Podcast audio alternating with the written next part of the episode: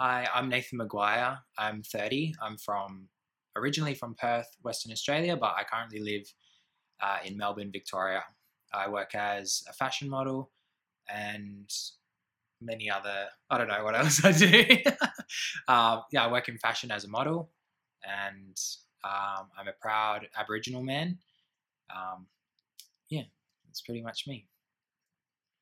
Um, Perth is it, it's actually a really great city to grow up in, but it's not a place that I could stay in for too long. So hence moving to Melbourne. Um, I grew up in a small bush town called Gidgegannup, and that's about an hour um, east into the hills from Perth. Um, so I grew up there most of my childhood before moving to the city for uh, high school um, with with my sisters and uh, my mum.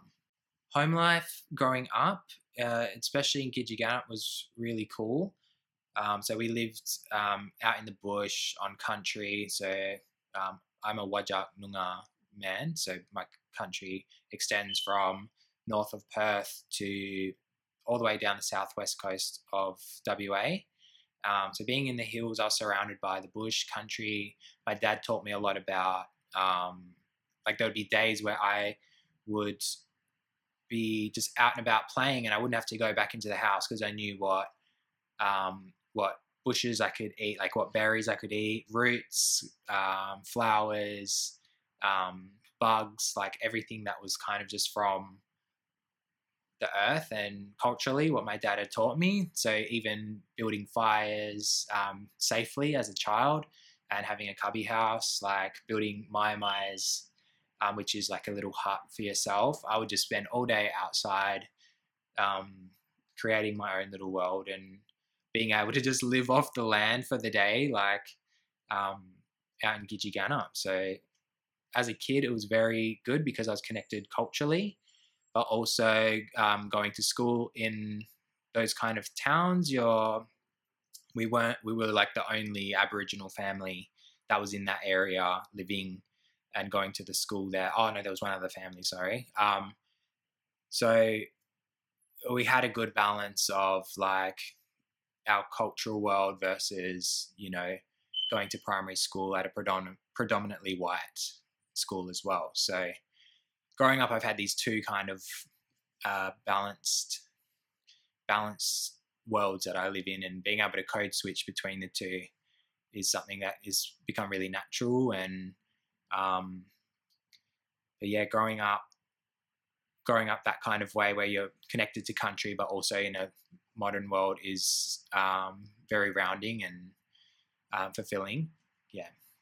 It's really amplified at the moment. It's nothing new for Aboriginal people or for people of colour that Australia is, um, it's unconsciously, sometimes not unconscious, unconsciously, but it's a very, it's very racist country. Like, and it's just because of the history, you know, and we don't and it's also because of re- the way we don't want to speak the truth as well, which is the whole point of us talking about what's been happening. And you know, um,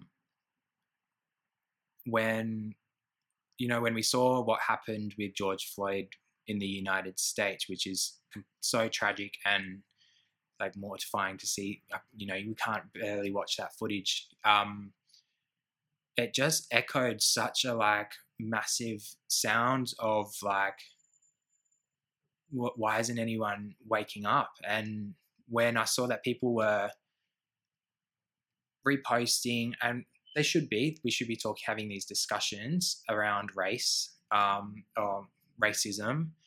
Um, I was like, what? literally it was the same week as Reconciliation Week in Australia. And the first day of Reconciliation Week, Rio Tinto blew up to mine a 46,000 year old site, sacred site of um, for Aboriginal people in Western Australia. And I did a post saying, "Where is our outrage? Like, where is you know this?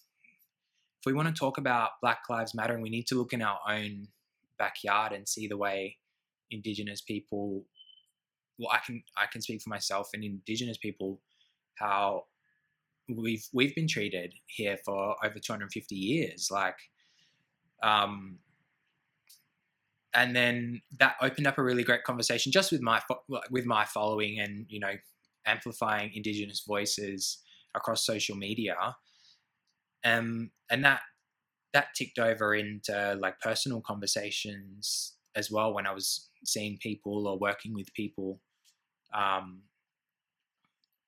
about you know the current state of why why everyone's talking about Black Lives Matter and um, you know I've, I've had, it's not anything it's not anything new um, but I'm really in some ways it's weird to say but I'm glad the conversation is happening because I see indigenous voices in Australia just speaking up and just saying it. Like there's no point tiptoeing around it anymore. There's no time for that.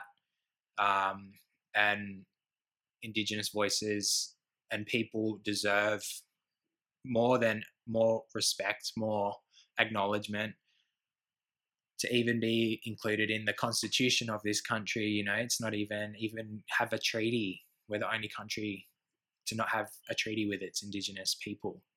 There's all these things that people talk about. That reconciliation week was it was the perfect like it was literal. It wasn't even a metaphor. They blew up that 46,000 year old site for, for money. Like, it's just. Aboriginal culture doesn't come from a place of of me. It's a, it's about the community. It's not about an individual. It's like how do we how do we live together? How do we have legacy? How do we have build? Uh, how do we build greatness? Like it's um, and how do we respect the earth? Like you know, that's it's what it's founded in. It's what it's about. So there's been so many like there's so many layers that are just peeling off and like people the best thing is that people non-indigenous people are engaging in conversation now people were too scared to say anything before if you engage in that conversation and you mess up and you say something wrong and then that person can correct you that's like I, I would rather that than someone just have their thoughts and not not think that they can ask or not think that that they can have impact on their friends on their family about the way aboriginal people are treated in our own country.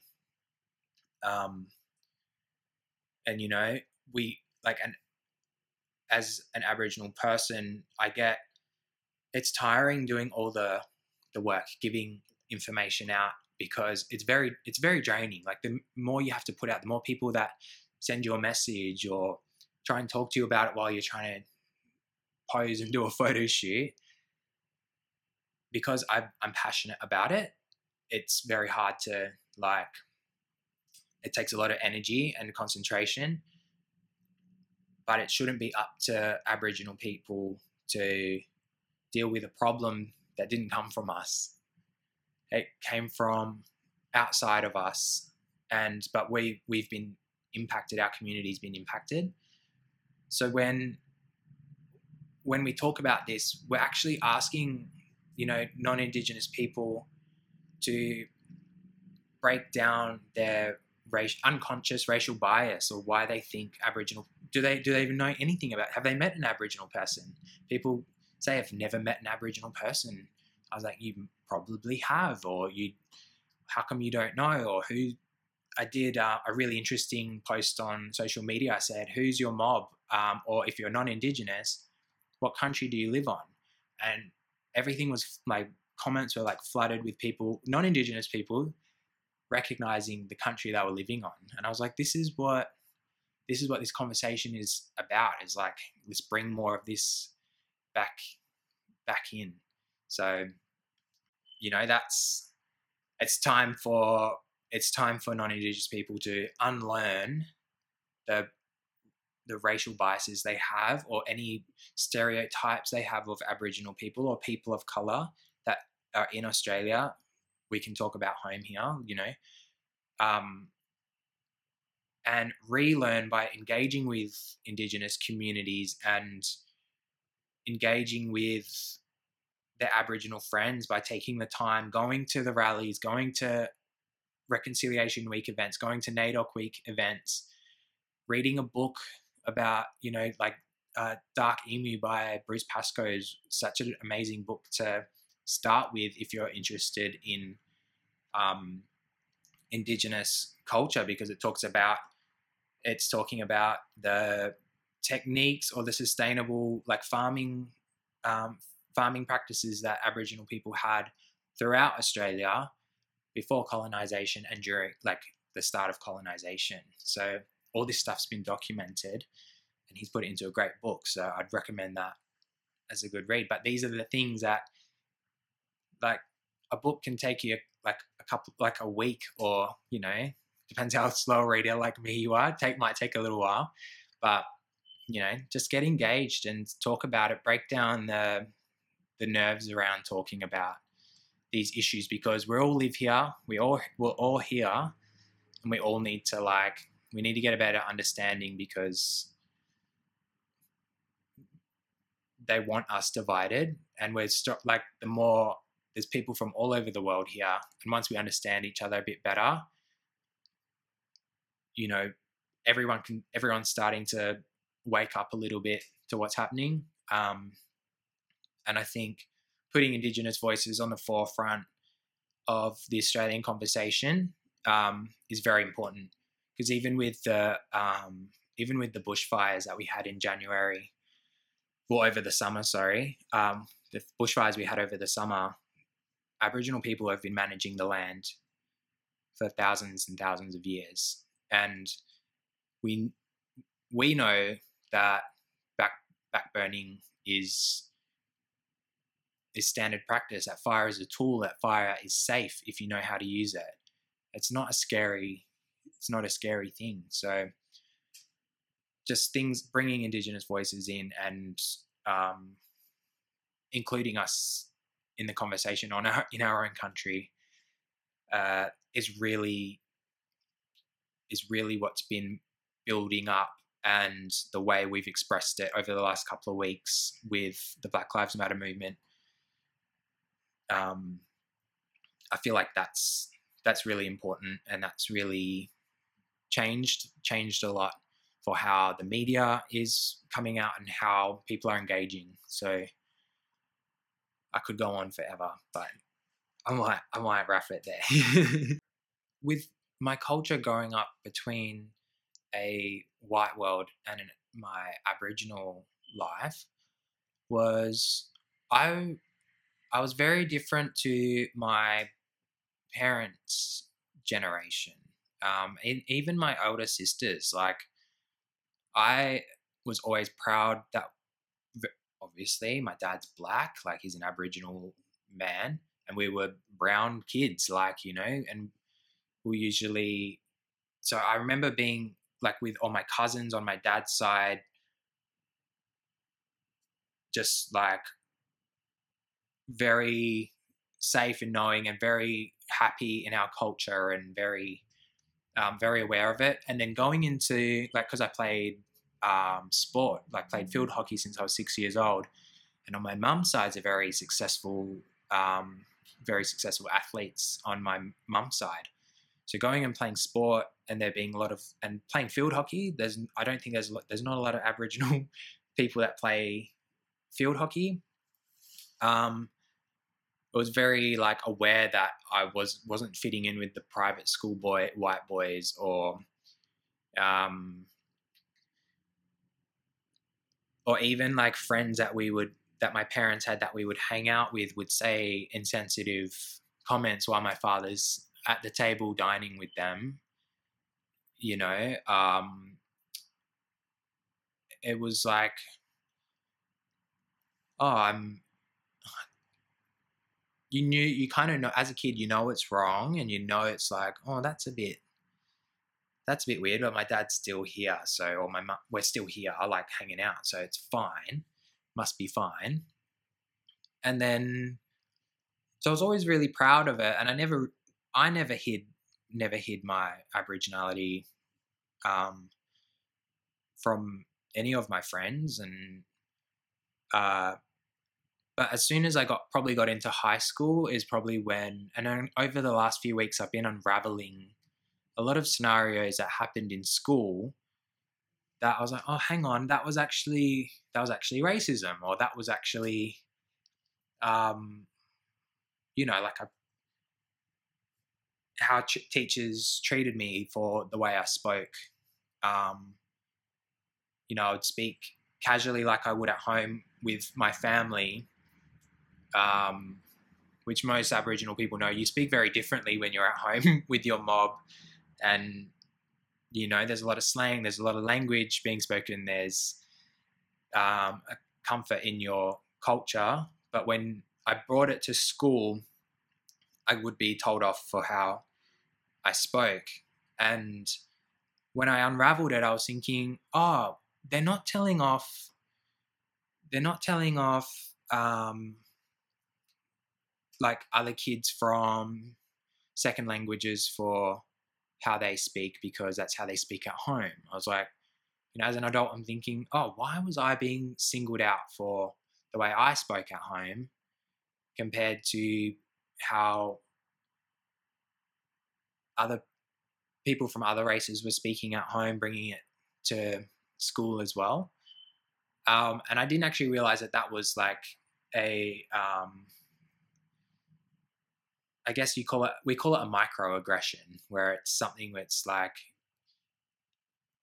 and Australia is very good at it. They're not they're very good at hiding the casual racism. Um, and and it's because it's unconscious. They will just say something like "Don't speak like that. Use proper English when you in my classroom." Um, so just things like that were that were happening at school or even in art class when the teacher put Aboriginal artworks up and I was explaining what they could mean, or and then a non-indigenous student um, comes in with a white perspective and um, a very religious perspective, which and she said this horrendous joke that um,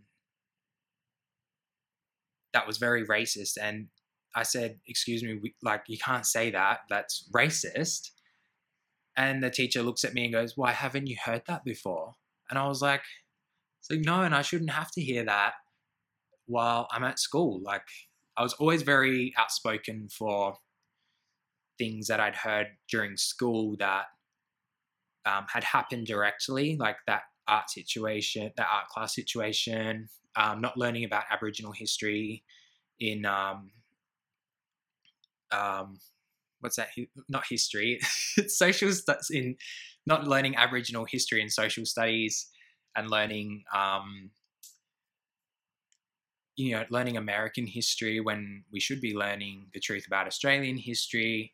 And I got told off for that. Um, so without me knowing, I've always been proud and always talked about it, but I'm also very quiet and shy. So I don't I'm not like straight up about it. I'll raise the issue. But yeah, I'm just going like yeah, being a bit older and in high school, and then looking at back now, there's even more layers that have been uncovered, and I'm going because I was having a conversation with a good friend of mine, um, and she was talking about how she went through the school system, just like untouched by any any sort of like I don't know, like she wasn't against the grain of the system. She's blonde hair, blue eyes, beautiful girl. Um, and I said, well, that's, I was like, well, that system's built for you. That system's built for you to thrive. They wouldn't even teach my, they wouldn't even mention my culture, like when I'm at school. Like and I was like, "Do you see what I what I mean? Like they're not mentioning the truth. They're not they're not telling you how sophisticated Aboriginal culture has been for forty six thousand years, um, and how sustainable and how things that we look for now in our culture. You know, they're already doing that. So she couldn't see like she was freaked out that she was like, oh wait, yeah. She's like, my my white privilege has gotten me through the schooling system of. I was like, yeah, and I was just to think about all the Aboriginal kids that live in remote communities. They're being taught this white way. That's not it's not their world. Like, and she was starting to. You can see it was so great because I got to see my friend, who's always been my friend and never offended me, but I could see her switch. I get a bit emotional. I could see her switch, and sorry.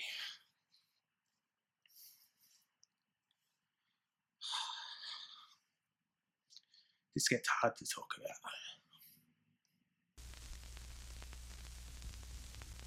Well, I'll just say, like, it was great to see my friend turn and become a real ally. Mm. So, um, but my strength to talk is, um, it's funny because I've always been very quiet, but even playing sport, I was always pushed to a leadership role, like a captain role, or like even at school, I was like a sports captain. So those kind of, I always get pushed to the pushed to the front to like speak, and I just never, and I would always get so nervous to to speak, but I would just do it because oh, someone has to do it, so I'll just do it.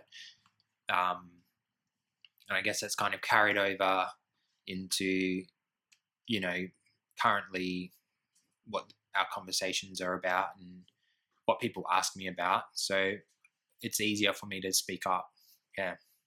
Straight out, like in high school, I was put into the West Australian Institute of Sport for field hockey and basically was training, um, working my way up to the Australian men's hockey team. The um, that was the goal. So as I was like playing, I'd be playing in national tournaments, um, and there was just levels at, of the sport that you have to tick off. So started playing un, like under 18s, under 21s state teams, and from there I would get put into the open men's team, which was the WA Thundersticks. So I was playing. I played. Oh, I think it was like six six seasons with them from the age of 19 to um, to 25 and by the time i was 22 22 i got i was in the australian men's development squad for hockey so um, i was training with like the main squad there was a group of us younger guys that would train with the main squad as like the development guys so when it was an Olympic year, I think, and a World Cup year, um, the following one of the following years.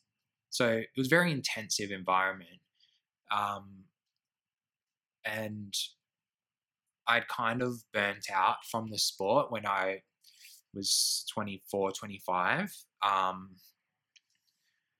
and just was like the sport was not making me happy. I just lost all all joy from it, and at that same time, I'd met my partner. So um, that was a whole no- another conversation of like coming out and dealing with the reality of what my world was becoming. Um, and so I made the decision to make myself happy and move to Melbourne to be with my partner. And it's like been the best, best decision I've ever made, really.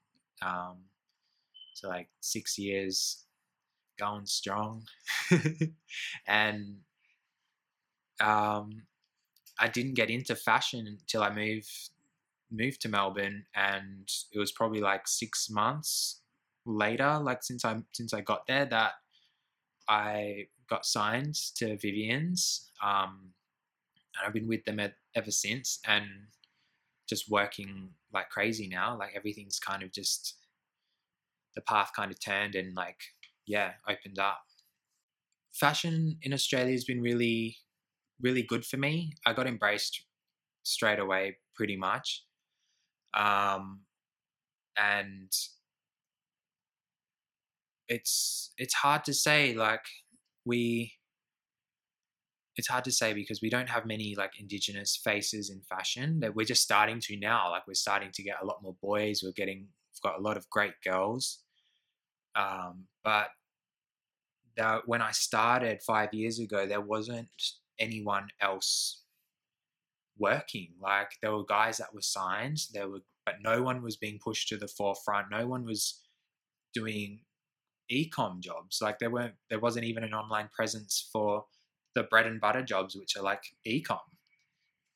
Um, so Australia, the identity of Australian fashion was is built on this blonde beach bombshells, surfy kind of guy. Where that was what when I first came in, I was like, okay, that's that's it. That's what coming from sport into that. I was like, all right, this is what it is. I don't look like that, you know.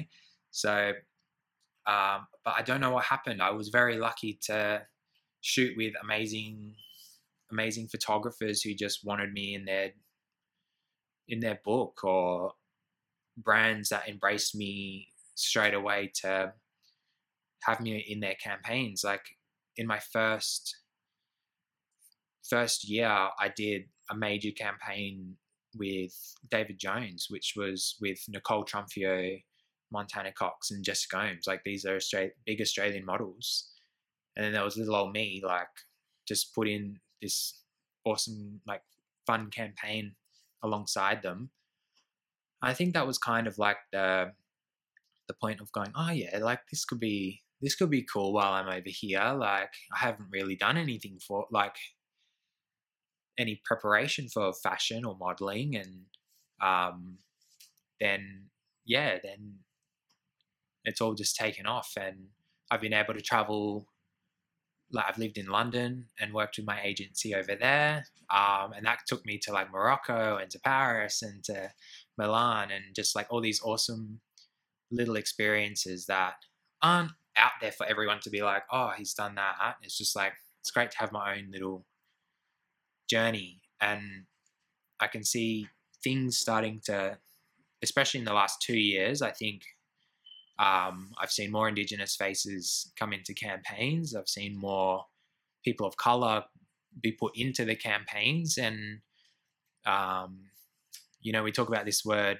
diversity, which it's needed to be said, but it's kind of like, for me, it's overdone and it's it's kind of like all right we need to move on from this diversity word because it just needs to be it just doesn't can't just be um, we'll tick the we'll tick the Asian box, we'll tick the Aboriginal box, um, and then you know or whatever. Like just have it because that model's bloody good, and just have it because they look amazing. Um, so I, I see Australian fashion as like the resistance was there and then it's like this is the way the world's going. This you're on board or you're not and fashion is usually meant to be on the on the forefront of that. I feel like they are overseas but australia we always like to try and catch up or try and um follow. And i think we need to just start being a bit more more like leaders you know